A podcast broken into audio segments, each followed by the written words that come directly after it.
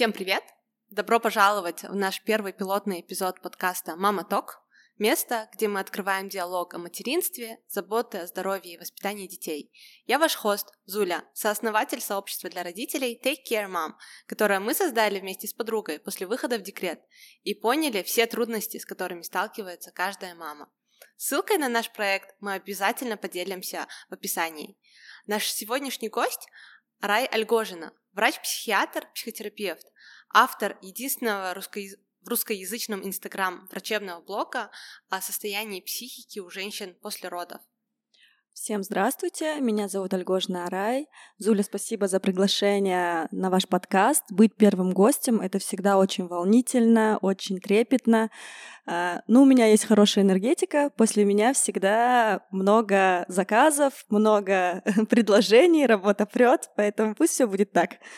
Спасибо большое, Рай. На самом деле очень ценно то, что вы согласились, потому что я думаю, а, каждой маме хочется поддержки, и именно первый пилотный а, подкаст у нас идет как раз-таки а, про состояние мамы, психологическое благополучие мамы. И сегодня мы фокусируемся на том, как эффективно управлять ресурсами, особенно когда поддержки кажется недостаточно. Будем говорить о практических упражнениях для восстановления ресурсов, установления личных границ, преодолении тревоги и послеродовой депрессии. Спрашивали заранее у наших участниц сообщества, что им было бы интересно послушать. И, наверное, самый такой актуальный вопрос, который все хотели бы знать, в том числе и я, это как выгребать, когда нет помощи и поддержки, или когда кажется, что нет поддержки? Э, это очень актуальный вопрос. Э, сколько времени, сколько лет я бы не вела Инстаграм, мамы всегда жалуются на то, что не помогает муж, да, трудно добиться поддержки от родственников. При этом некоторые другие мамы начинают а, очень грубо говорить о том, вы рожали для себя, не для мужей. То есть э, в целом такое столкновение мнений, столкновение жизни, и об этом всегда говорить а, нелегко. Единственное, что можно э, сказать, то что ситуации есть действительно разные.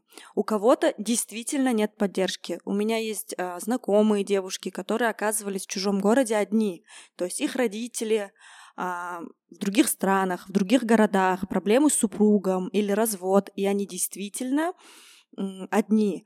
Но если женщина, которая дала себе цель, а, несмотря ни на что, а, заботиться о себе, и быть мамой, она находит выходы из этого положения, да, то есть они э, стараются договариваться с соседями, а, они а, договариваются с какими-то знакомыми, они договариваются с мамочками в садике, да, чтобы там забрали детей, они нанимают нянь, ну, в общем, стараются всячески. Конечно, финансовый вопрос, да, здесь тоже остро стоит. Но давайте мы поговорим о стандартной семье, в которой есть муж, жена. А, мы говорим о стандартной семье в Казахстане, да, а, в которой есть а, много родственников, да, вокруг. Первое, что хочу сказать, счастливая, здоровая мама — это равно счастливые, здоровые дети. И ваши дети будут у вас забирать все ваши и плохие, и хорошие качества. Они их просто будут копировать, потому что они не знают другой мир, а, и все, что мы а, в семье даем детям, они думают, что это есть у всех. Допустим, а, маленькие дети, у которых есть братишки или сестренки, когда приходят в садик или в школу, узнают, что у кого-то нет братишек или сестренок, они в шоке, потому что они думают, что у всех есть братья, сестры, что у всех есть бабушки, или там, что у всех есть отец. То есть вот это норма, то, что мы закладываем в семье, это норма. Поэтому, а, если вы хотите, если вы не можете заботиться о себе с точки зрения заботы о себе, действительно думать о себе, то хотя бы давайте подумаем с точки зрения того, какой пример мы преподносим своим дочкам и сыновьям. А, потому что они будут копировать и нести в эту жизнь то же самое, что даем мы. А, поэтому первый такой совет – нужно заботиться о себе. Но забота о себе, она бывает а, телесная, и она бывает такая психологическая, ментальная, да, скажем, и духовная. Физически физическая забота о себе — это вообще просто все наши инстинкты.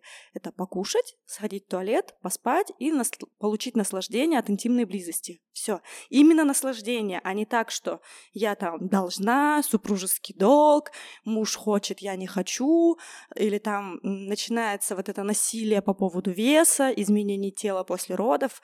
Конечно, такое нужно пресекать. И в целом, когда вы вступаете в отношения, нужно понимать, то есть Понятие супружеский долг — это очень насильственное понятие, на самом деле, для нашего мозга и для психики, потому что когда женщина э, относится к интиму как к супружескому долгу, думает то, что она кому-то что-то отдает, значит, она что-то потом будет требовать от мужа, что он ей должен.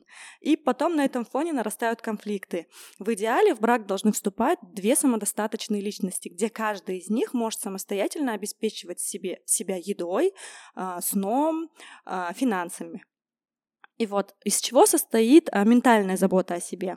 Она состоит э, из многих пунктов, но самый первый это ставить в приоритет себя. То есть, и это не эгоизм. То есть это не то, что мы э, отказываем всем всегда, но когда мы просыпаемся, мы должны понять, что сегодня а, я делаю. У нас у женщин очень много дисциплины. Мы в день выполняем очень много задач. А, и э, просто задачи, связанные с собой, нужно ставить на первое место, в начале дня, их ставить приоритетом.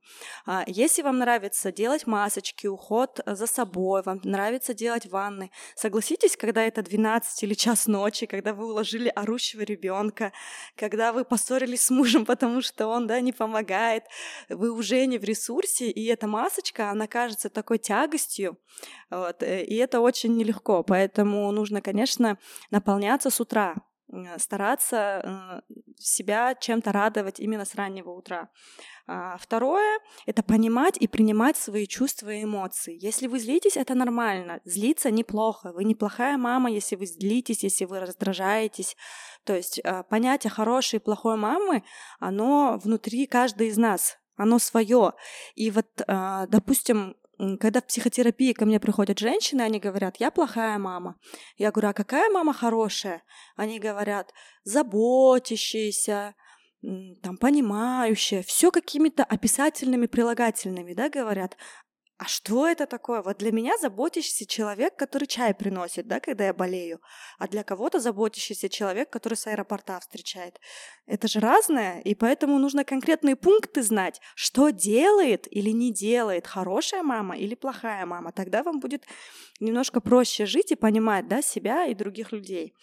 А, и а, самый тоже важный пункт заботы о себе — это умение просить помощи. То есть э, просить помощь это что-то энергозатратное. Действительно, тебе нужно объяснить, а, какая помощь тебе нужна, когда. А, иногда, допустим, мужчине нужно напоминать несколько раз, потому что у него в приоритете могут стоять другие задачи, да, и нужно выбить доминанту, да, чтобы вот эта задача стала для него приоритетной. Это, как говорят, э, что сделать, если болит голова, да, сломать ногу. То есть нужно сделать что-то другое такое э, более ценное, да, то есть нужно напомнить, чтобы эта задача стала первой да, для мужа. А, вот. Э, и просить. Просить э, экологично, просить без агрессии, это отнимает очень много сил на самом деле. Через 2-3 раза женщина начинает вскипать и говорит, сколько я могу повторять. Ну, и начинаются оскорбления, да, вот какие-то, и нарастает конфликт. Поэтому, чтобы вы могли уверенно просить, то тогда нужно наполняться ресурсом, чтобы вы также это же связано тоже с ребенком. Когда мы начинаем ребенка кормить, а, нам легче а, сделать, покормить ребенка самой, чтобы быстро потом за ним убрать, чтобы он не раскидывался, потому что на вот это раскидывание – а, вещей и прибирания у нас уходит много энергии. Мы хотим сохранить свою энергию, но тем самым мы не даем ребенку развить какие-то сенсорные, да, какие-то другие навыки мы не даем ему развить и искусственно замедляем его самостоятельность и развитие. Поэтому наполняться нужно с утра, нужно уметь просить помощи. А, это такие психологические да, аспекты. А, то есть все нормально, все, что вы чувствуете, все, что вы хотите, это нормально. У вас есть полное оправдание, полное доказательство вашей правоты да, в своей голове. Но нужно учиться как-то разговаривать с людьми, а, когда я в психотерапии говорю фразы, с которыми нужно уметь разговаривать с людьми, они говорят, это как-то по-киношному звучит.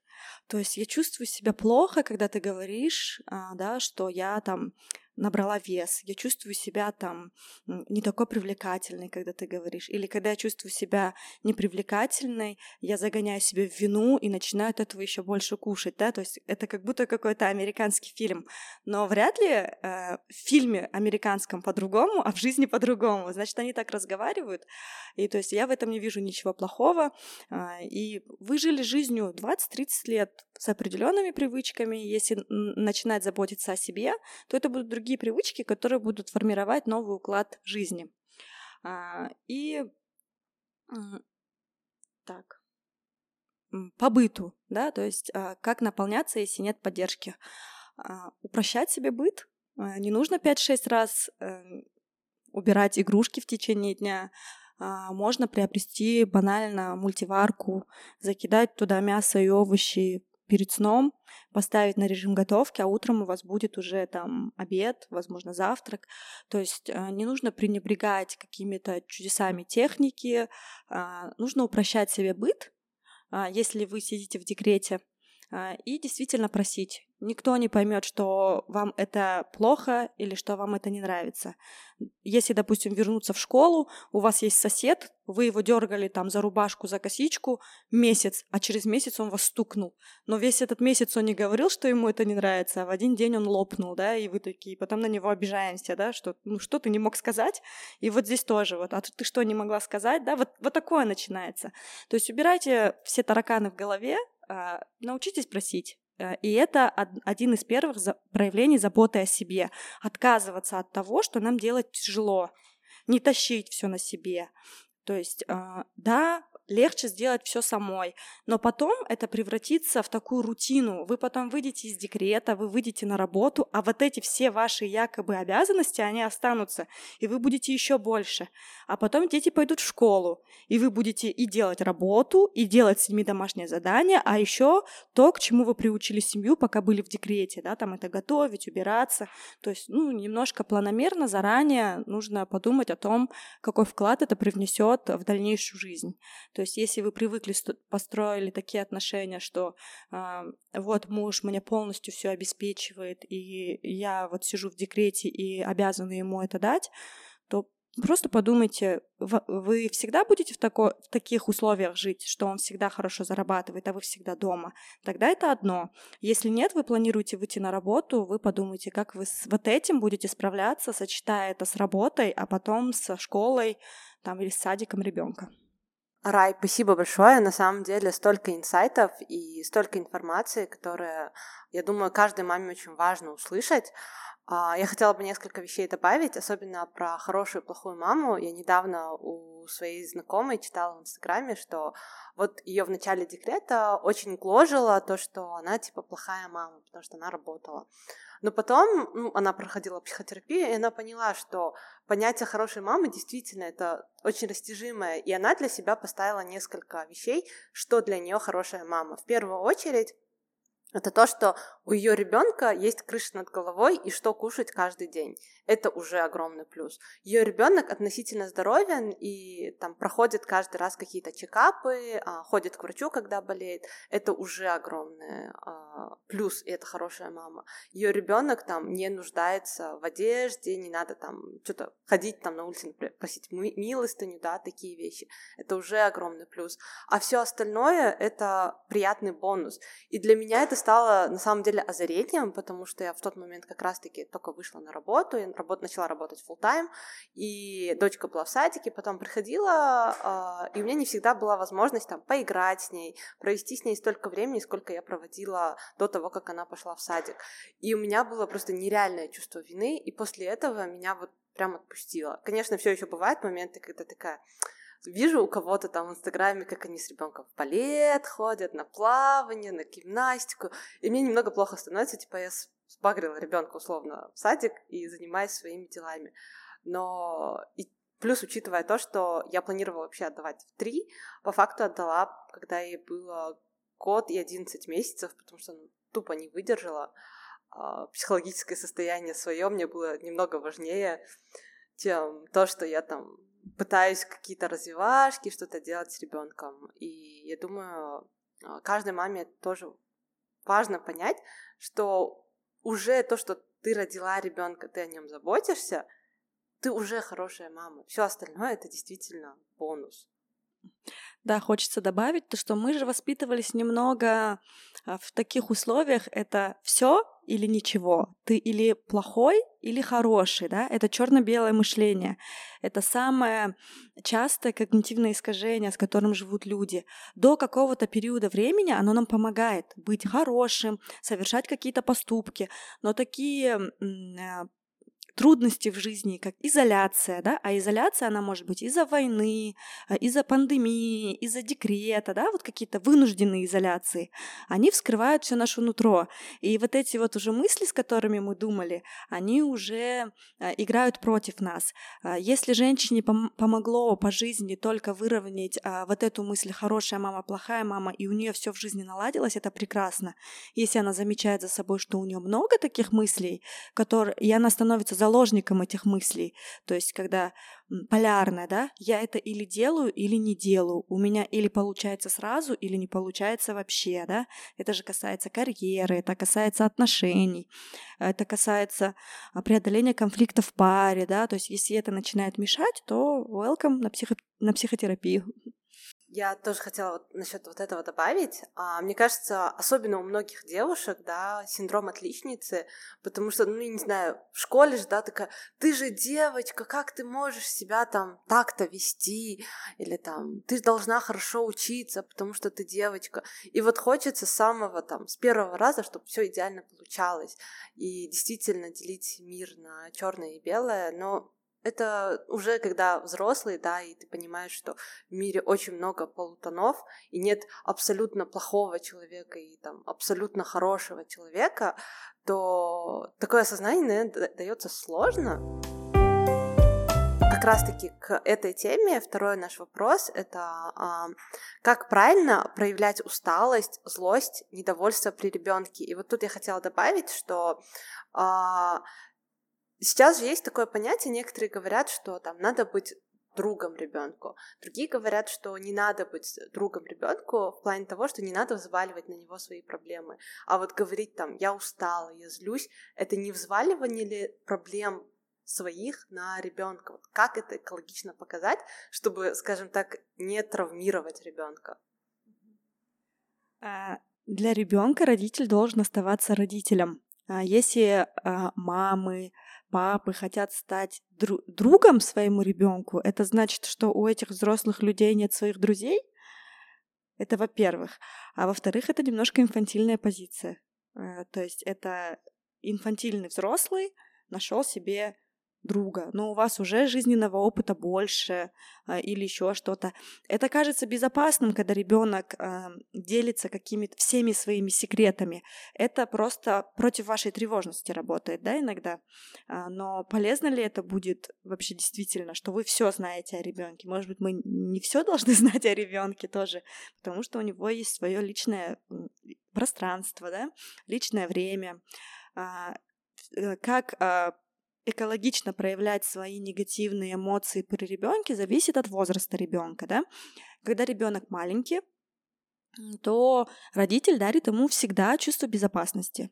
А, и часто мамы, которые не в ресурсе, вместо времени, чтобы посвятить его себе, потому что у них уже нет сил идти в ванную, а, нет сил танцевать, нет сил заниматься рисованием своим любимым, да, нет сил вышивать, они начинают залипать а, в соцсетях. Это же дешевый дофамин, а, и читают негативные новости, пишут злостные комментарии, да, то есть это уже даже какой-то мейнстрим, да, то есть счастливая мамочка троих детей, которая написала негативный комментарий, то есть это как будто бы стало правдой жизни, вот. Но этому же есть объяснение, и ребенку рядом с такой мамой некомфортно и беспокойно, то есть она в его поле зрения а, уставшая, и она в его поле зрения игнорирует его, и она психует.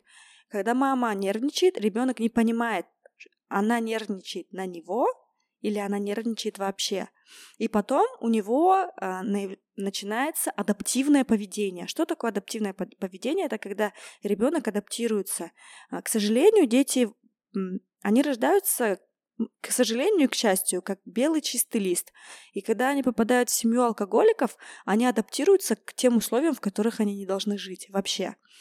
А, но они начинают адаптироваться под маму, да, как а, мама — это как 220 вольт, который ходит, да, то есть всегда нужно понимать а, в этой ситуации, что если вы конкретно не злитесь на своего ребенка в отношении него, когда он маленький, мимикой интонациями мы должны проявлять в его адрес а, то, что для него привычно и то, что для него безопасно.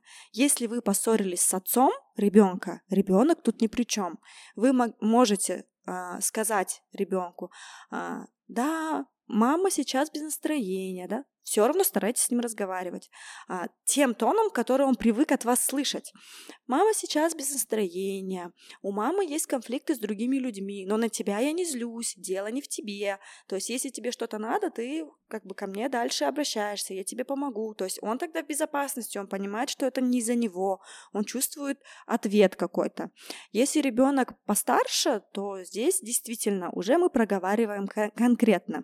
У мам, мама сейчас устала, но не от тебя. Мама решит эту проблему, то есть не беспокойся. Дети очень э, эмпатичные в тех семьях, где э, родители к ним проявляют эмпатию. Да? То есть э, мы не грузим ребенка проблемами, мы не говорим, какие у нас проблемы, да? поэтому а, у мамы плохое настроение, мама злится, у мамы что-то не получилось, но это проблемы мамы. Мама их решит, не беспокойся. То есть он понимает, что у мамы какая-то есть проблема, значит, какое-то время маму не нужно трогать, но мама решит эту проблему. И когда он понимает, что мама решит эту проблему, он может спокойно подождать какое-то время. А когда мы начинаем погружаться, погружать детей в проблемы, они хотят помочь, они хотят решить эту проблему. То есть у них включается вот эта забота. А почему включается? Потому что их проблемы решает родитель. То есть и всегда нужно оставаться, что ты родитель, а это ребенок. Он вырастет, да, все начинают говорить, если его с детства не научить заботиться о родителях, то тогда он вырастет и поймет, он вырастет эгоистом там или еще что-то. Он вырастет, он сам станет родителем, он поймет, если вы ему заложите вот это вот все. А, поэтому Нужно говорить ребенку, что вы чувствуете, почему вы чувствуете. А если вы злитесь на ребенка, то нужно сказать то, что я злюсь. Точнее, вы же не злитесь на ребенка. Я злюсь, потому что я э, потратила много сил на уборку, а сейчас дома опять беспорядок. И я снова потрачу много сил, э, если там ты мне не поможешь. Э, или примерно такое, да, что для меня важен дома порядок, и если я буду целый день убираться, у меня не останется времени там с тобой поиграться. И тебя это потом может обидеть, и меня тоже это может потом обидеть, да? То есть мы говорим, а, нужно прям прожевывать, объяснять. А когда у мамы нету ресурса, она говорит, уберись, почему ты не убрался? Ей все равно, что с ребенком, как ребенок, для нее важен результат, это чистая комната. И все. То есть этого можно добиться чистую комнату можно добиться объяснениями, а, и можно добиться криком. Когда мы объясняем, ребенок понимает, зачем ему нужна чистая комната, чтобы он нашел свои игрушки самостоятельно, чтобы он нашел и не тревожил маму, чтобы много плюсов, да, от чистой комнаты. Либо он будет убираться, чтобы мама не кричала. И тогда этот паттерн заложится, и когда ребенок вырастет и начнет проживать сам, он не будет убираться дома. Или будет убираться, когда мама приедет. То есть это же... То есть он всецело не будет понимать, зачем убираться. Даже когда станет взрослый. Это просто, наверное, жиза, потому что у меня было такое, что я не любила убираться, и было... Ну, у нас еще было много детей, и постоянная уборка, ну вот игрушек, вот этого всего была на мне. И сейчас даже мне тоже сложно убирать даже игрушки дочери. Бывает, что не могут ну, там валяться. Благо, есть отдельная комната, где она играется, и они могут валяться, и я могу их просто не трогать. И бывает, что я прошу ее там помочь убрать, все такое, при этом, что я вижу, что в садике она самостоятельно берет игрушки и ложит их на места. И когда вот я уставшая, я злая, у меня тоже начинается, сейчас я все выкину. А потом такая, так, окей, спокойно. А, и, ну, стараюсь э, объяснять тоже, но мне кажется, именно когда мама уставшая, да, там, после работы, после готовки, и там ребенок начинает капризничать, ребенок там не убирается, не делает просьбу, там элементарно помыть руки, да, у каждой мамы, наверное, начинается, ну, или не знаю, может, у меня только начинается психоз, когда хочется орать.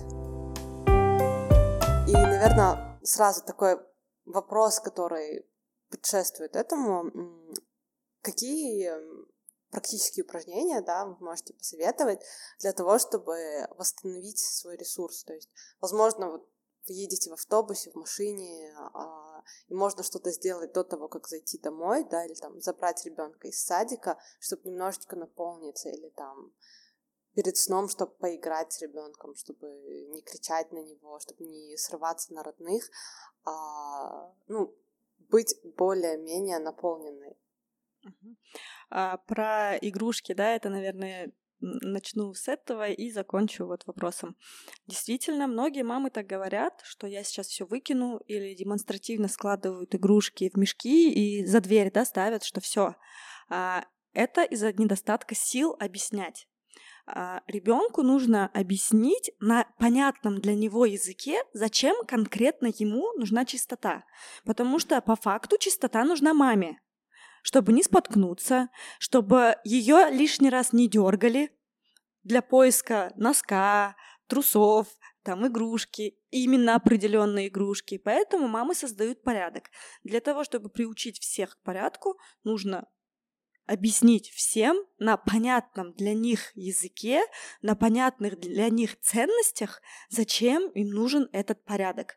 То есть он не мо- может быть не таким идеальным, они же могут свой порядок создать как им будет комфортно, но просто для того, чтобы он смог найти эту игрушку, чтобы он мог найти отдельно машинки, чтобы он мог найти а, там а, трусы, там свои носки. В садике дети, они же в стрессе. А, это, во-первых, они пришли, там уже все так лежало. Да, а когда они дома, это они выбирают, что купить, куда положить, да, немножко другие условия, где они раскрепощаются и чувствуют себя мы же тоже не ходим на работе там, в трусах, на каблуках с, с, с э, бутылкой вина, да, как можем походить дома. То есть вот поэтому мы расслабляемся дома, и дети расслабляются дома. А как быть в ресурсе, да, практические упражнения. Техника будет оставаться одной.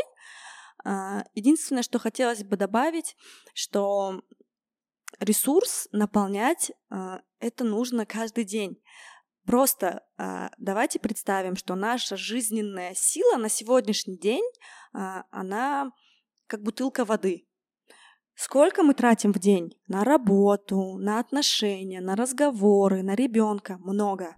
Поэтому мы восполняем свой ресурс тела, да, обязательно. Сон, да, у нас должен быть полноценный, чтобы питание должно быть полноценное. Это дает нам определенный уровень энергии. Технически наше тело может сделать много.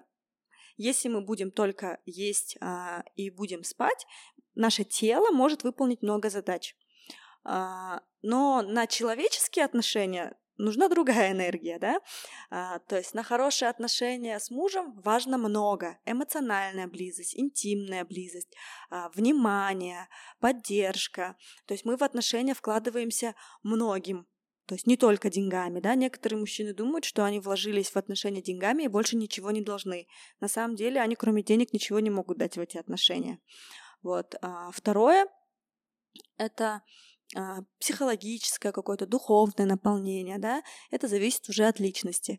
Техника простая. Мы пишем список того, а, что наше по душе. Если я вам сейчас скажу три раза в неделю ходить на шопинг, а вас от него тошнит, вы же только потратите свои силы. То есть нужно написать список, а, что вы давно хотели сделать, а, или что такое маленькое вы можете сделать своим ритуалом с утра дома, что вы можете сами сделать ритуалом перед тем, как зайти, или пока вы едете. Кто-то едет за рулем, кто-то едет в такси, а, кто едет за рулем, у них меньше возможностей, да, а возможно само вождение ее уже наполняет. А, кто-то едет в такси, может прослушать что-то важное для себя, позалипать, там сериал посмотреть, да, тоже важно, то есть мы же не можем это отрицать. А, кто-то может какой-то урок посмотреть, кто-то вяжет, кто-то спит, да, если он не доспал.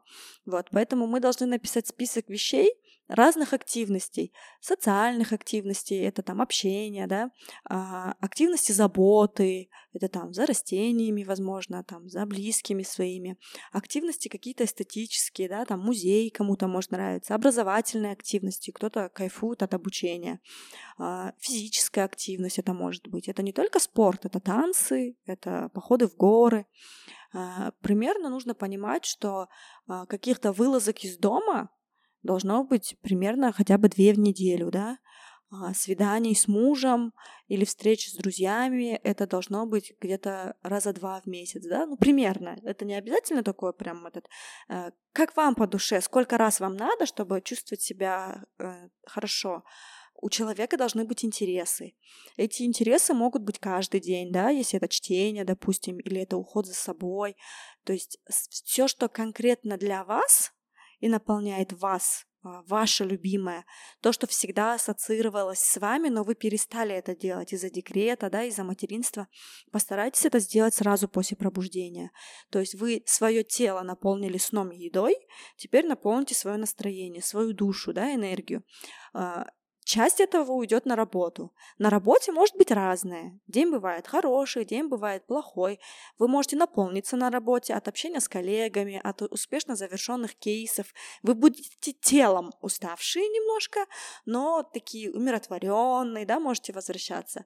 По пути домой вы тоже можете найти какой-то способ что вам нравится? Возможно, вам нравится созваниваться с мамой, когда вы едете, да, или рассказывать подруге по видеозвонку, да, разговаривать. То есть что-то делать для себя. А, что вам нравится перед тем, как зайти домой? Некоторые девушки заходят там в магазинчик рядом с домом здороваются со своей любимой продавщицей, а, продавцом, а, что-то покупают или просто смотрят, да, вот как переводят дух немножко. Вот, что-то такое. Вы можете слушать медитации, да, когда, то есть вы список пишете индивидуальный под себя. У меня на психотерапии бывают девушки, которые говорят, вот, я хочу насладиться материнством, а ко мне все приходят и говорят, что должны мне помочь. И, и типа забирают у меня ребенка и отправляют меня на шопинг, а я ненавижу шопинг. И получается, она просто больше нервничает из-за этого. То есть все индивидуально, и мы должны для себя свой ритм а, как бы постараться сделать. Что вам нравится? Ходить на танцы, да, допустим, нравится, спортом заниматься. Тоже это нужно в какое-то время внедрить, посмотреть, чтобы вам от этого было классно. Когда я сама после вторых родов пошла э, на фитнес, я просто в шоке была, что у меня в голове тишина. Я тут никто. Я не мама, я не врач, а, а я работала тогда еще врачом-психиатром в государственной больнице.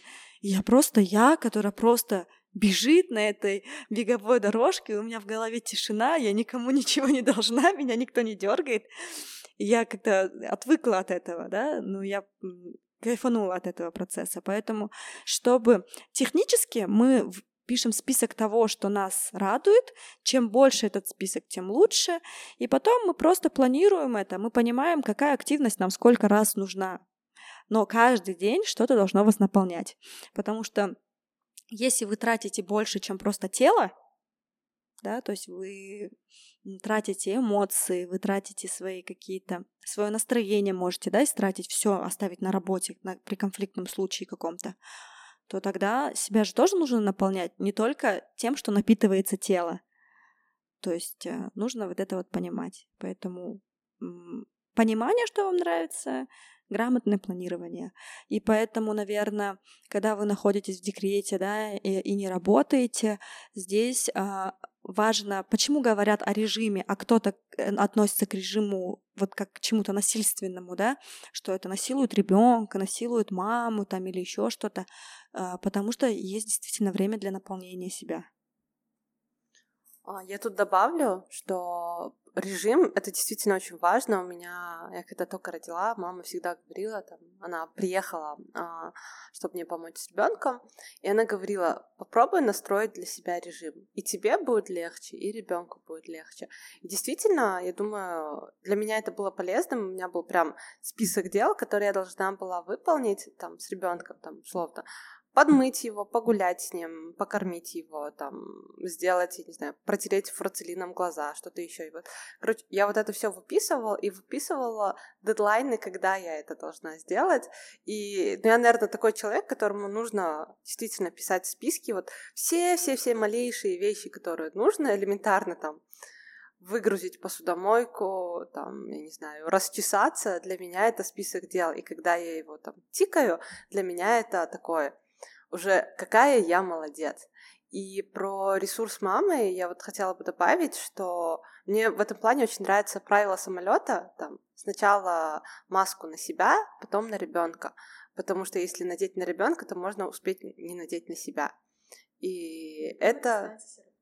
Да, и это отрезвляет. И я думаю, каждый раз, когда хочется там все тянуть на себе, каждый раз, когда думаешь, нет помощи, то нужно просто вспомнить, а кто есть у ребенка, кроме меня. Конечно, есть папа, есть бабушки, дедушки, родственники, там, но мама это же все равно самый родной человек. И если мама заболеет, то она не сможет больше ни за кем ухаживать. И я думаю, важно наполняться для того, чтобы как минимум не заболеть и как ми- минимум быть той самой родной душой для ребенка. Да, и здесь тоже совет для отцов. А, если вы уходите на работу, да, а ваша жена не выспалась, вы представляете, какой опасности вы подвергаете ребенка, оставляя его с женщиной, у которой нет а, энергии, потому что она не спала. А, она может уснуть, не в то время, она может не доглядеть, у нее падает концентрация внимания, реакции становятся замедленными. Если она решит покормить грудью на кровати и нечаянно уснет, какие последствия могут быть? То есть я не хочу устрашать, но просто это нужно немножко, наверное, переоценка, да? То есть у нас наоборот, вот мужчина должен выспаться там или еще что-то, да? Но, конечно, смотря от того, кем работает муж, да, то есть нужно договариваться, а какие-то, я не знаю, некоторые семьи там чуть ли не по часам дежурят, чтобы каждый мог там поспать или еще что-то. Ну, нужно понимать, что вы оставляете ребенка.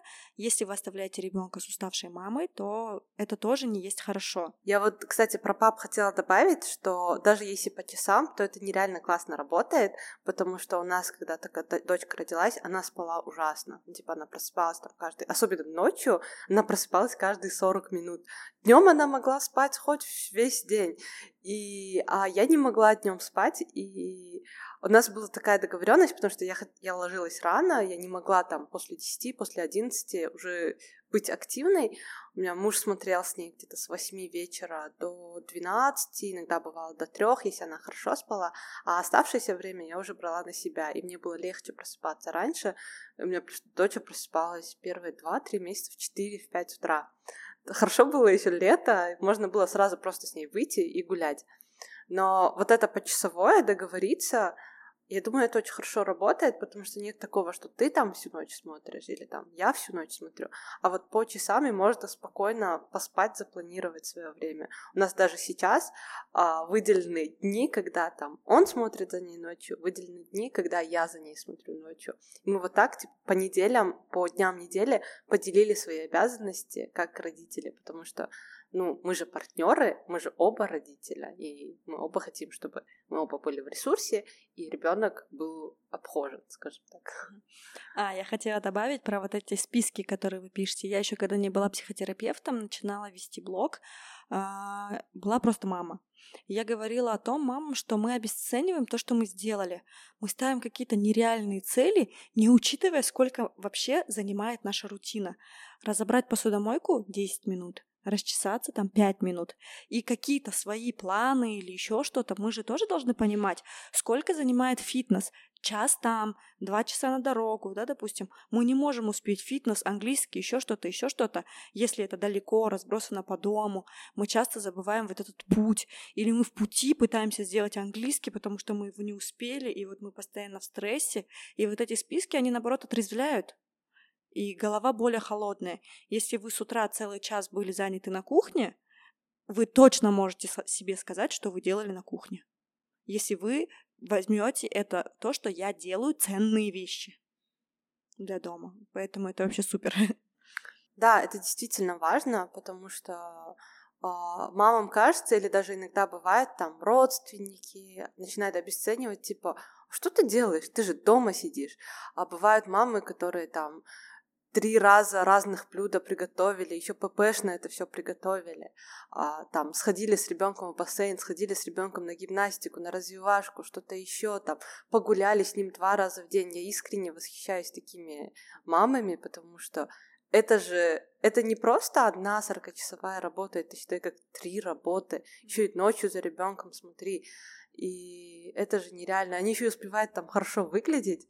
Я просто искренне восхищаюсь и думаю, господи, как вы это все успеваете? Что со мной не так? Да, да, да. И, а, наверное, следующий вопрос, который... Как перестать быть тревожной и бояться болезней? Я помню, когда дочка только родилась, я не знаю, что, какое это у меня было состояние, наверное, гормоны, либо что, но у меня было постоянное ощущение, что вот мы сейчас выйдем на улицу, кто-нибудь там чихнет, кто-нибудь кашлянет, она там что-то подхватит, нам придется там в больницу лечь, или там я проспалась ночью, чтобы проверить дыхание, или там у меня было ощущение, что вот она сейчас ручкой э, себя одеяло на лицо закинет, там задохнется, и эти же страхи есть у большинства мам, то есть как бы особенно вот в самом начале они, их же так много, чуть чем старше ребенок, наверное, чуть-чуть легче становится, но все равно эта тревожность остается. Как быть там, как, скажем так, не травмировать ребенка, как, чтобы он не заболел, как бы что там, не упал, не что-то другое. Вот как справиться с тревожностью? А, для того, чтобы ответить на этот вопрос, эм, нужно понять, что у всех страхи разной природы да, а какая-то женщина очень сильно боится за состояние своего малыша, потому что она беременность потеряла, да, допустим, предыдущую. А, я знаю одну женщину, у нее сейчас а, двое детей, она очень тревожная, она за каждый чих их переживает. И я сначала не понимала, что с ней, а потом я узнала, что у нее погиб первый ребенок. И это все кажется, тогда все встает на свои места тогда все кажется логичным. Но для этого нужно, наверное, в какой-то голове, в своей голове убрать вот это равно. То есть показатели здоровья, успешности, вообще какие-то показатели ребенка это не равно хорошесть мамы, ее идеальность. Даже ум ребенка это вообще просто гены, да? А иногда у двух э, гениев рождается ребенок с умственной отсталостью. Они же в этом не виноваты. То есть хватит на себя все тянуть. То есть вот, вот этот момент, да. Второй момент того, что если я скажу, нужно просто успокоиться, это же не поможет. Когда нам говорят успокойся, мы еще больше нервничаем, да, потому что э, нужно понять, что, э, вот, допустим, муж и жена, жена на что-то реагирует, да, нервничает, муж говорит, успокойся, для того, чтобы успокоиться, жене нужно понять, что к этой ситуации думает муж, чтобы попробовать вот эту мысль перенять на себя, и, возможно, она поможет. А возможно, она не поможет. То есть для того, чтобы успокоиться, нужно найти какие-то мысли в своей голове, которые э, помогут чувствовать себя спокойнее. Допустим, здоровье, вот это вот все ребенка даже если он заболеет, Почему мамы боятся то, что ребенок болеет? Они или думают, что это значит я плохая, что ребенок заболел, или они понимают, сколько у них уйдет энергии на излечение, значит, они себя не пополняют. Вот, э, два таких пункта есть. Также нужно понимать, что есть люди, у которых просто тревожные они, да, люди гиперконтролирующие. Это контролирование им много помогло в жизни, женщине, да, э, доучиться, построить карьеру. И тут она одна дома с ребенком. Э, человек, который привык все контролировать, все планировать. И вот это ребенок, другой человек, и ты не знаешь, откуда ждать беды. И самое безопасное, кажется, просто его дома держать под своим контролем, чтобы просто это для нее спокойнее будет, да? То есть нужно понимать, что будет полезно для ребенка, что будет полезно для себя. Поэтому идеального рецепта, как бороться с тревожностью нету. Для каждой мамы это будет разное. Для той, кто а, родила ребенка здорового, в относительно здоровых отношениях, где есть хорошая поддержка мужа. Она сама по себе тревожный человек и боится всех болезней даже в отношении нее. Ей, возможно, поможет а, читать а, блог педиатра, знать точные признаки какого-то заболевания. То есть мы можем тревожиться от недостатка информации или от переизбытка информации. Да? Если у нас переизбыток информации, перестать читать много информации. Если ее недостаточно, читать ее из достоверных источников.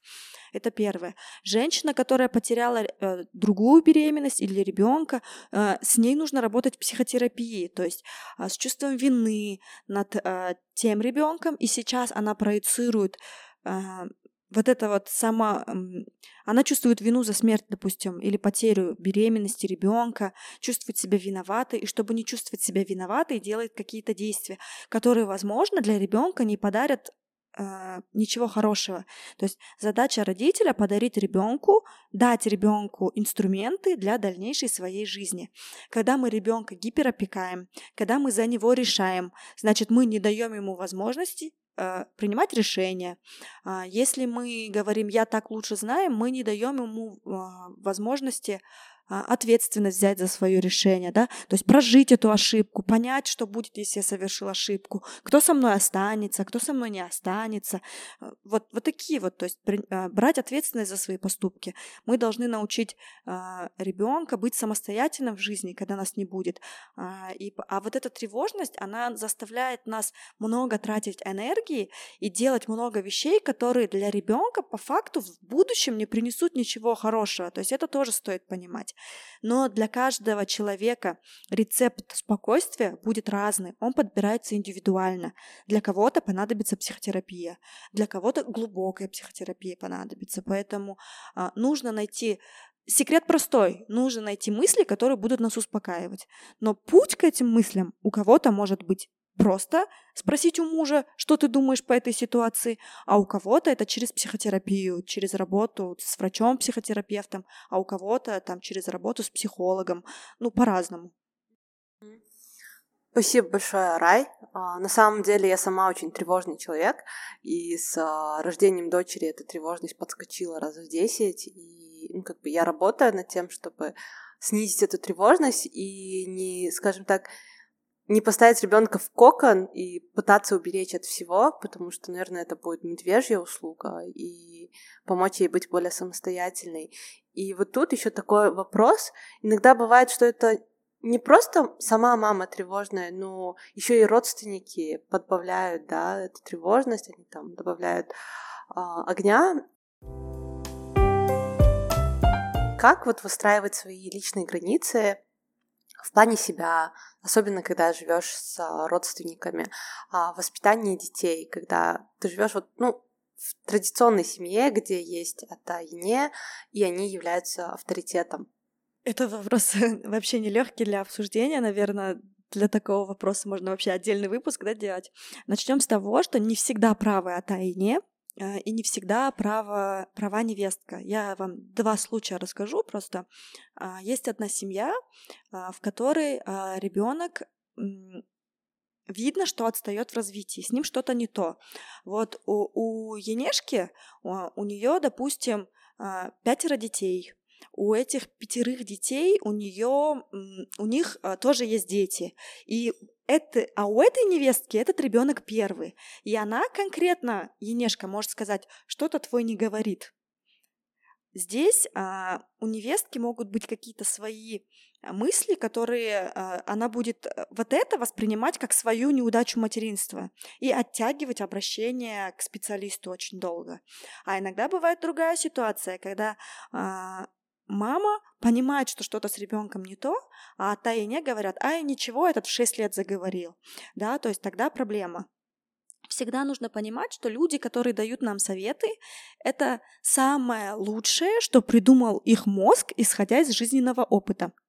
А, стоит поблагодарить Ата и Не за то, что они воспитали своих детей, а, и выстраивать свои границы, а, во-первых, не нарушая чужие. Если вы долго позволяли, что ваши границы нарушали, значит, в это время вы нарушали чьи-то границы. Или их же границы, или границы своего ребенка.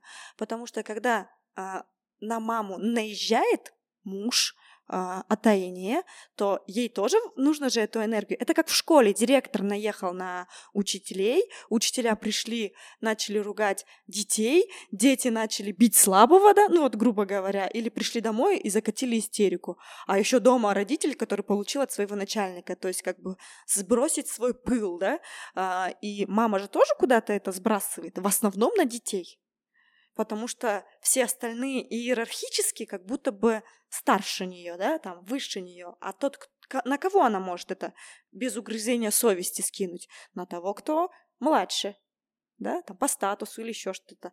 А когда мы э, прыгаем на тех, кто выше нас как будто бы по статусу, мы потом испытываем вину.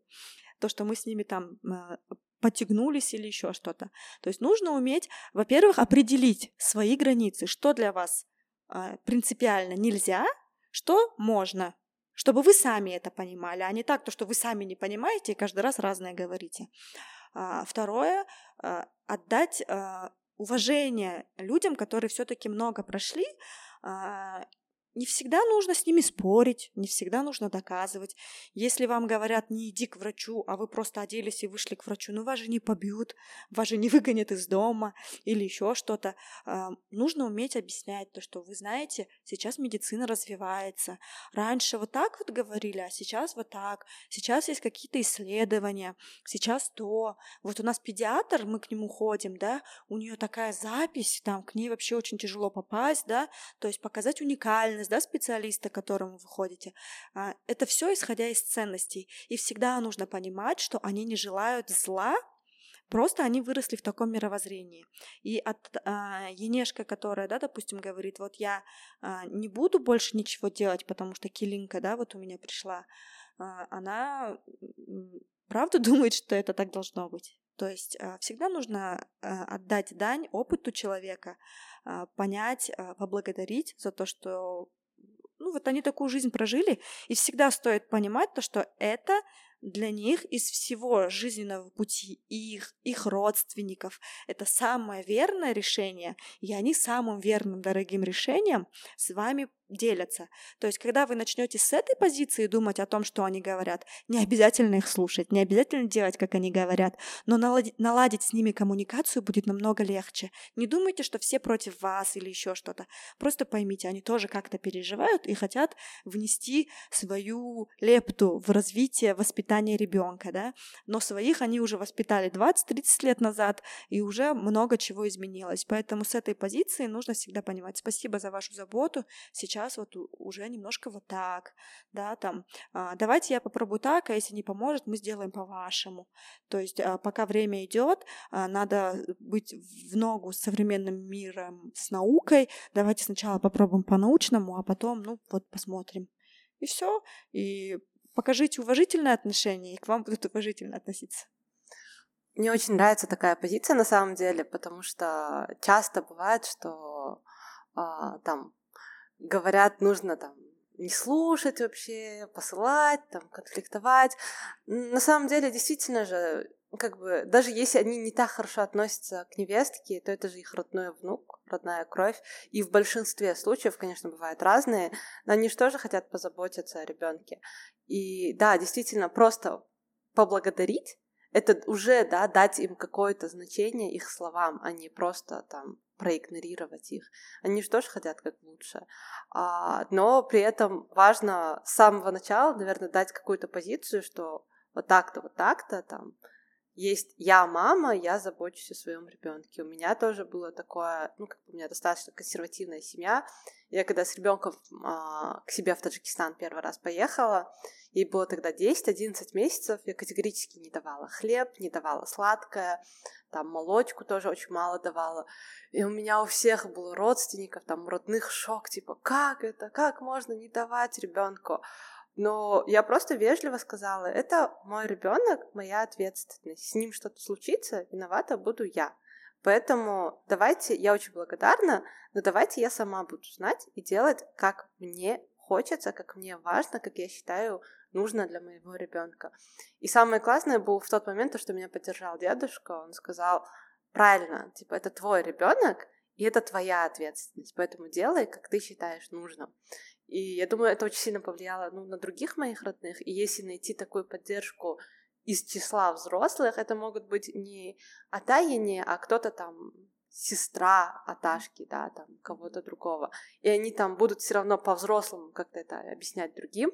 Я думаю, это может помочь, потому что, ну, в моем случае это очень хорошо помогло, и даже когда я приехала во второй раз, дочери было уже почти два года, а нет, даже больше, и они меня спрашивали, типа, а можно ей вот это дать? Хотя для них это было что-то невиданное. Как это, типа, я же хочу побаловать своего ребенка. Но они спрашивали. И это действительно очень круто. Да, я вообще часто удивляюсь, когда где-то там, сидишь в салоне, да, и слышишь э, чьи-то рассказы, а, что-то вроде «Я сто раз говорила не давать им, давать вот это, вот это», а я вот привезла, а они дали вот там, допустим, барни там или еще что-то. А мы позаботились о том, чтобы было то, что нужно ребенку. Отдаем, да, там сами убегаем через 15 минут, не привозим с собой, чем покормить. Или не объясняем, как вот из того, что мы привезли, сделать полноценное блюдо, да, или, а может быть, у мамы нет возможностей, да, там, купить а, отрубной хлеб, если ребенку нравится отрубной, да, а у нее только белый, и она не может выйти в магазин, потому что она одна с ребенком, а заблаговременно вы ее не предупредили. То есть, когда я своего ребенка, я была студенткой, когда родила первого сына на шестом курсе, а, и мы оставляли с его прабабушкой. А, прабабушке на тот момент было почти 80 лет. Да, вообще низкий поклон. А, она никогда не лезла и не говорила, как правильно, да, или еще что-то.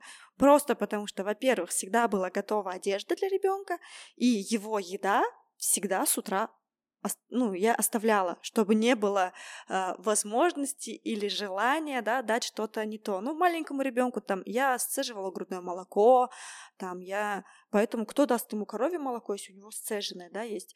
А я давала там специальные йогурты, да, после какого-то времени пюрешки, и поэтому никто его э, там не накормит баурсаком, там или не даст ему фарш, если ты оставила, если ты позаботился, да. То есть это же забота о себе, тоже. Это часть заботы о себе. А, не надеяться а, где-то, где ты должен был сделать что-то, но понимать то, что вот, ну, нужно быть гибче, то есть в этих ситуациях, да.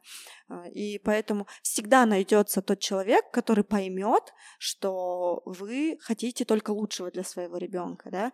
То есть и всегда с точки зрения ценности окружения можно донести это без проблем. Просто нужно много разными путями пытаться объяснять. Для того, чтобы у вас были силы объяснять, чтобы вы не ругались, нужно себя наполнять опять.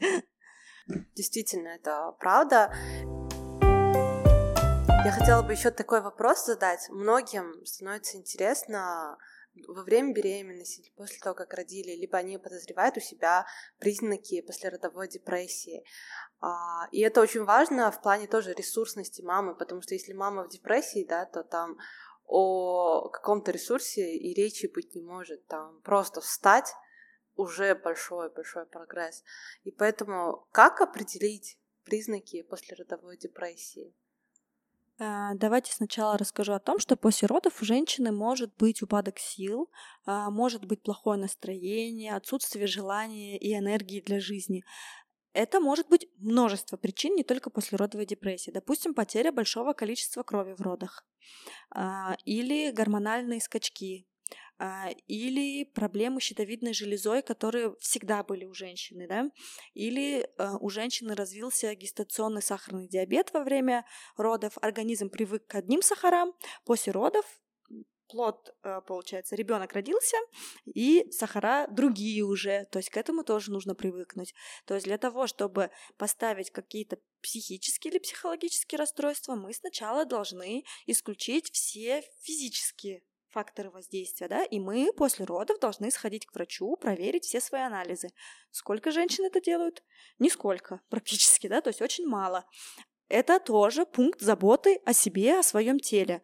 У нас настолько а, женщины уже все перепутали в своей голове, то, что они сходить в душ считают, что это забота о себе, хотя это просто гигиена, да, и это типа время для меня, это я когда в душе. Это базовая гигиена. То есть ты не сможешь функционировать, если ты не сможешь мыться, да? А, там ребенок может не брать грудь, если грудь в какое-то время начнет неприятно пахнуть, да, или там на ней накопится много микробак... ну, бактерий там или еще чего-то, что ребенку будет не полезно. То есть первое, мы сначала исключаем вот это. Второй фактор. Женщина может плохо себя чувствовать там или не желать жить, когда у нее конфликты. Это не депрессия. Если у вас конфликты в семье, это не депрессия. То есть мы сначала исключаем конфликты в семье, работаем.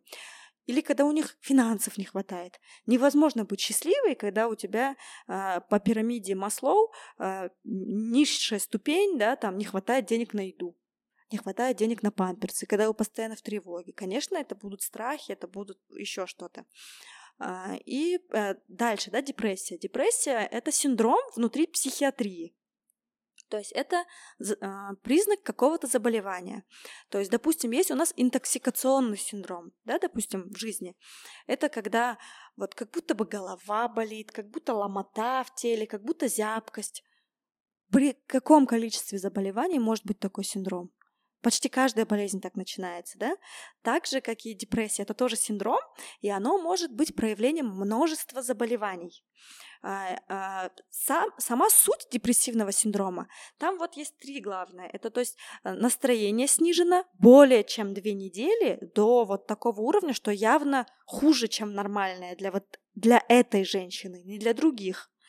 А, снижение интереса или удовольствия от того, что человек раньше от чего получал удовольствие.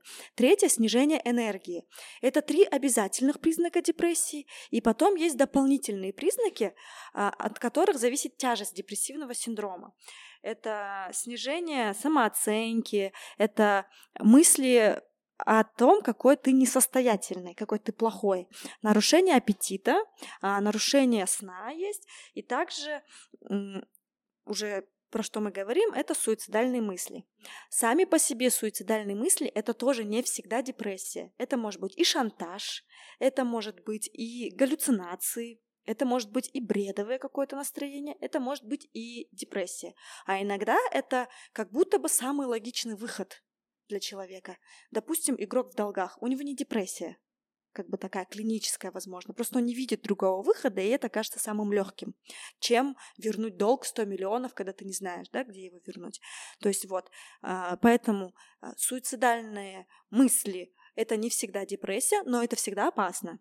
А, депрессия может быть то есть возраст родов первых у женщин часто совпадает с возрастом проявления психических расстройств, к которым у нас уже была предрасположенность. Потому что женщина может жить вполне благополучную жизнь, и у нее не будет никаких триггеров, а роды – это большой триггер. После родов запускается много чего. И, допустим, депрессия может быть при биполярном аффективном расстройстве, да, то есть, как мы привыкли говорить, да, там, э, маниакально-депрессивный психоз, да, как раньше говорилось, биполярочка, да, когда сначала депрессия, потом мания. Просто в мании люди не обращаются за помощью. Может быть шизоаффективное расстройство, да, это может быть, когда симптомы и шизофрении, и биполярного расстройства есть у человека. А также эта депрессия может быть а, из-за потери беременности или смерти ребенка. Это будет совсем другая депрессия, она будет связана с психотравмой, с психической травмой. То есть для психики это большая травма, травма потери. Вот. А также депрессия может быть внутри как-то, знаете, женщины, у которых есть, а, допустим, эпилепсия или там были сильные травмы мозга, и у них получается органическое поражение мозга, то есть мозг уже не может дальше по каким-то причинам развиваться, да, ну, жизнь разная бывает, и у них может быть такое а, органическая депрессия, да, то есть очень много а, внутри психиатрии заболеваний, приобретенных и врожденных, да, с которыми мы э, рождаемся. Э, и депрессия это будет синдром. Поэтому депрессия, с которой мы столкнулись после родов, это не вся послеродовая депрессия. Послеродовая депрессия, та, которая впервые в жизни, да, допустим, после родов была, и больше ее не бывает в жизни, да.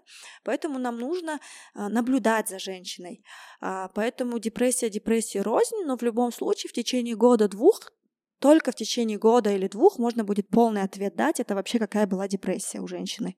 А, то есть поэтому она должна наблюдаться. А, то есть почему все это важно? Потому что на каждый из этих видов депрессии будет свое лечение или своя профилактика. Это как я говорила про интоксикацию, да?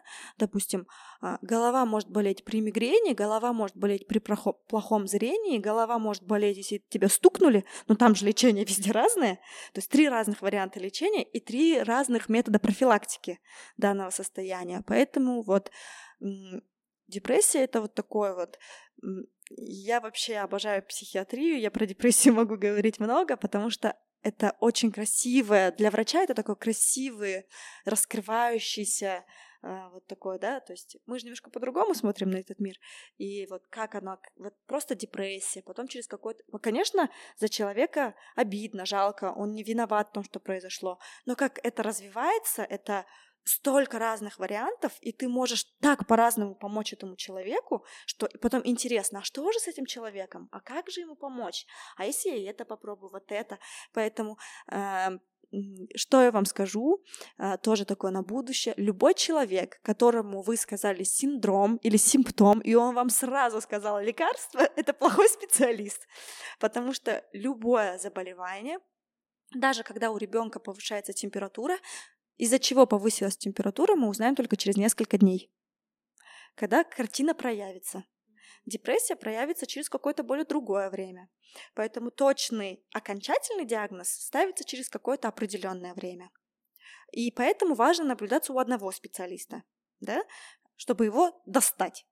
А у нас вот так, а у нас вот так. Тогда врач специалист будет думать, что же с вами, ломать свою голову, читать дополнительную литературу.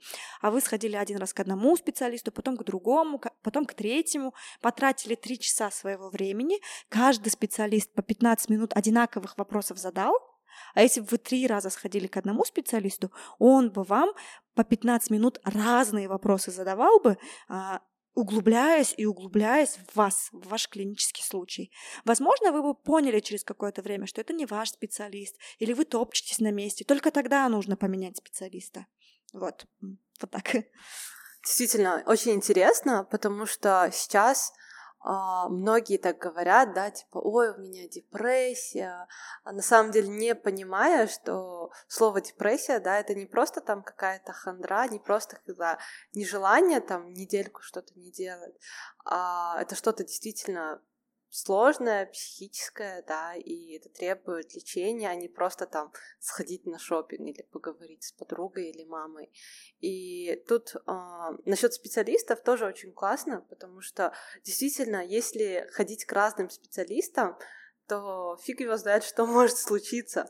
Всегда нужно, ну, во-первых, конечно, нужно выбрать хорошего специалиста, потому что они тоже бывают разные, но нельзя говорить, что ой, он мне там с первого раза не помог, когда эта проблема действительно сложная. Одно дело, когда, я не знаю, это ОРВИ, и тебе назначили антибиотики. А другое дело, это когда твое ментальное здоровье, которое очень-очень сложно разобраться. И тут а, следующий вопрос. Всегда ли нужно лечить депрессию медикаментозно, и как могут родные помочь а, человеку, у которого есть депрессия? Я же уже говорила то, что типы депрессии разные, и поэтому если мы говорим о биполярном или шизоаффективном расстройстве, скорее всего, здесь будут назначены препараты. Если мы говорим про травму потери, а, здесь нужно смотреть по состоянию, но чаще всего в остром периоде, когда только, допустим, женщина потеряла долгожданную беременность, у нее мертворожденность, у нее ребенок погиб, а, возможно, ей понадобится стационарная помощь, но не факт, что сразу ей назначат препараты. Просто она должна быть 24 часа под наблюдением. А, вот. А, и мы же не можем давать женщине антидепрессанты каждый раз, когда она видит чужого здорового, живого ребенка. Нет, здесь нужно работать психотерапевтически больше момент. Но в стационарах так нет возможности, потому что на психотерапевтов мы обучаемся платно, дорого, долго. Поэтому почти все уходим в частное да, консультирование, потому что э, не оплачивается. Внутри э, ОСМС вообще нету, там, допустим, какой-то психотерапии. Это не, это ни в одной стране практически нету. Да? Психотерапия, она везде дорогая, везде платная. Даже некоторые а, граждане, которые в Казахстане живут за границей, не могут себе за границей позволить психотерапевта и обращаются онлайн к нашим, потому что так могут себе позволить. Вот. А родственники тоже должны а, не давить во-первых. А что может сказать родственник? Слушай, у тебя, я заметил, вот такие вот такие симптомы. А, если тебе это мешает, а, то я могу тебе помочь, но не сам, а с подбором специалиста.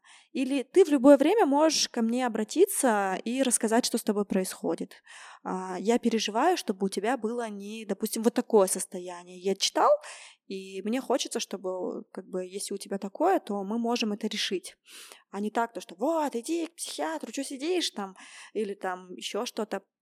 Стоит, хочу отметить про те признаки, когда точно нужно, да, красные флажки. Если женщина не встает несколько дней с кровати, если она несколько дней не ест, это по-любому, да, если там резко теряет весе, вы должны на это обратить внимание. Если человек говорит суицидальные мысли, здесь стоит э, обратить внимание на это, но здесь уже что говорит об этом закон? А, раньше психиатрия была немножко карательная, да, то есть это когда кто-то, у кого больше статуса, мог использовать психиатрию в своих целях. Поэтому сейчас мы не можем привести женщину в психиатрический стационар против ее воли и сказать, что она думает о суициде и чтобы ее там заперли и лечили, потому что это может быть неправда. А ты лежишь в стационаре и говоришь, я так не думаю, а кому поверят? да? Поэтому, к сожалению, закон а, может нам помочь, а, мы можем законно помочь женщине, когда мы ее поймали на суицидальной попытке только. А, но если женщина говорит суицидальные мысли, и если вы близкий, который хотите ей помочь, надо с ней поговорить, спросить, почему, что случилось, какая от меня помощь тебе нужна, какую помощь от меня ты можешь принять, или если хочешь, мы можем подобрать вместе специалиста. Если тебе страшно, я могу тебя сопроводить до специалиста, я могу пойти с тобой. Если ты не знаешь, куда деть ребенка, я тебе могу взять ребенка, да. То есть, понимаете, женщины не выходят даже сдать кровь в поликлинику, теряют свое железо, они в такие анемии на 60, э, на 40, 80 гемоглобина, потому что они не знают, куда деть ребенка. То есть, потому что они не умеют позаботиться о себе, да. То есть, и вы должны ну, как бы, если хотите помочь, то можно вот так вот, то есть а, очень аккуратно, да. Бывают такие ситуации, знаете, мы же не знаем, как правильно сказать иногда человеку. И мы с людьми разговариваем так, как бы нам помогло. Но это не значит, что это поможет другому человеку. Поэтому тут тоже надо быть очень аккуратным. Поэтому нужно спросить, какую от меня ты помощь ждешь как я тебе могу помочь. Тебя это точно беспокоит, да? То есть, если мы говорим о том, что, если мы слышим такие мысли о том, что я хочу э, там покончить с собой, чтобы кого-то проучить, а, то это шантаж, да, допустим, тоже. Здесь тоже есть свои такие-то какие-то загвоздки. А что ты от этого получишь? А ты разве потом увидишь, как ты их проучила, да? Ну вот как бы такие моменты, то есть очень структурные вопросы с показателем заботы об этом человеке. Но не разговаривайте с этим человеком так, как вам бы было понятно, потому что это совершенно другой человек. Рай, спасибо большое. И, наверное, последний вопрос, который волнует многих мам. Если они начнут принимать антибиотики, а, антидепрессанты, то как это повлияет? Могут ли быть какие-то побочные эффекты? Можно ли их принимать, например, во время грудного вскармливания, чтобы помочь себе? И многие там тянут, да, со своим лечением часто, и даже если это ментальное здоровье, они с этим тоже часто тянут, потому что говорят, там, надо сначала докормить ребенка. Вот. А, давайте будем... Возможно, сейчас мой ответ будет циничный. А, грудное молоко полезно, беспрекословно полезно первые 6 месяцев.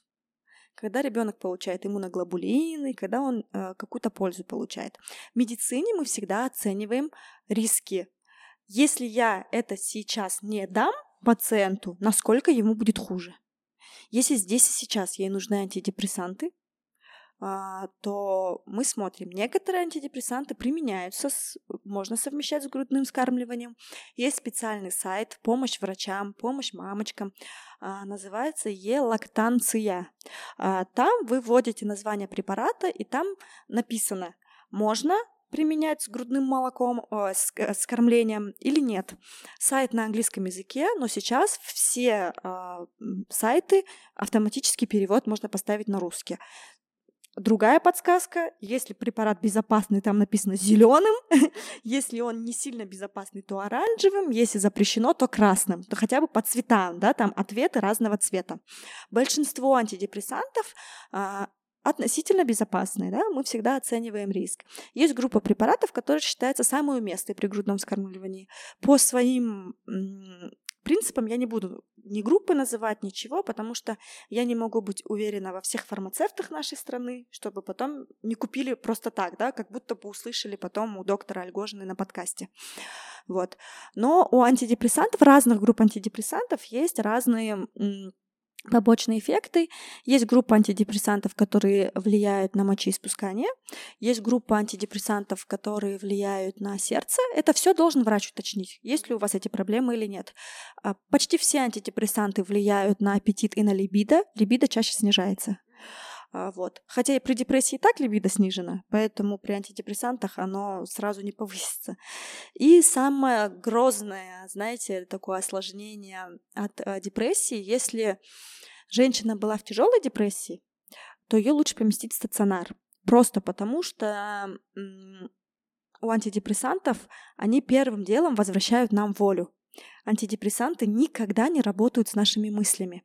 И если вы задумали покончить с собой, и у вас не было на это сил физических, потому что депрессия влияет же на двигательную сферу, на волевую сферу, то первым делом восстанавливается воля и силы, а мысли остаются такие же плохие, то есть риск а, завершить свой суицидальный мотив. Поэтому при приеме антидепрессантов при приеме сильных антидепрессантов, да, а, мы, во-первых, направляем женщину в стационар и сначала даем ей антидепрессанты с более седативным эффектом, чтобы она немножко спала, а, чтобы у нее не было э, сил э, вот эм, доделать это. И поэтому с суицидальными попытками люди должны на круглосуточном наблюдении находиться, да, в стационаре. То есть не бойтесь, это то, что даст вам здоровье. Вот. Поэтому, когда вам на амбулаторном уровне э, антидепрессанты э, назначают, то все спрашивайте у врача. Некоторые у врача ничего не спросили, рецепт взяли, а потом мой директ бомбят. А я не знаю, почему им назначили антидепрессанты. Может, у тебя мигрень, а может быть, у тебя хроническая маточная боль, а может быть, хроническая боль в спине, или полиартрит, или онкология. И они мне говорят, а от такого-то антидепрессанта вот это может быть? Или вот это можно вот так бросать? А я вас не видела, я не знаю, это не профессионально так давать советы. Поэтому вот э, в целом мы всегда оцениваем риски, а, стараемся без надобности не назначать, потому что сейчас есть исследования о том, что в Америке и в Канаде более чем в половине случаев необоснованное назначение антидепрессантов. Это связано с тем, что у них законом разрешено, чтобы антидепрессанты назначались всеми врачами. Ого, это реально страшно на самом деле, учитывая, что в Штатах и в Канаде там декретный отпуск длится всего 6 недель после родов. И там и так мама не восстановившаяся выходит на работу, либо ее увольняют. А, тут еще и антидепрессантами, когда их не нужно давать, могут mm-hmm. дать, это же нереально страшно, может быть. А, на этом все. Спасибо большое, Арай, за ваши ценные мысли, за ваши рекомендации, особенно упражнения. Я думаю, всегда стоит это держать в себя в уме каждой маме и, по крайней мере, стараться это делать.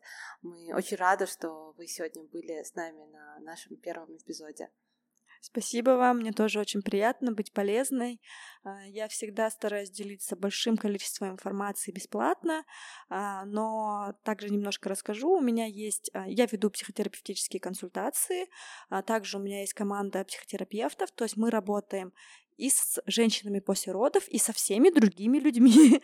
То есть поэтому вы можете подписаться на мой блог, если у вас есть необходимость психотерапии, пожалуйста, welcome, добро пожаловать, команда, а, которая работает по принципам доказательной научной психотерапии. Мы не шарлатаны, врачи, то есть которые э, действуют по какому-то врачебному этическому кодексу. Спасибо большое еще раз, Арай.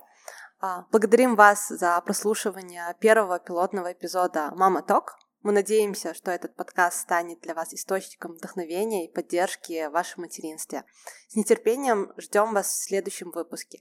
Этот подкаст можно послушать на всех аудиоплатформах. До встречи!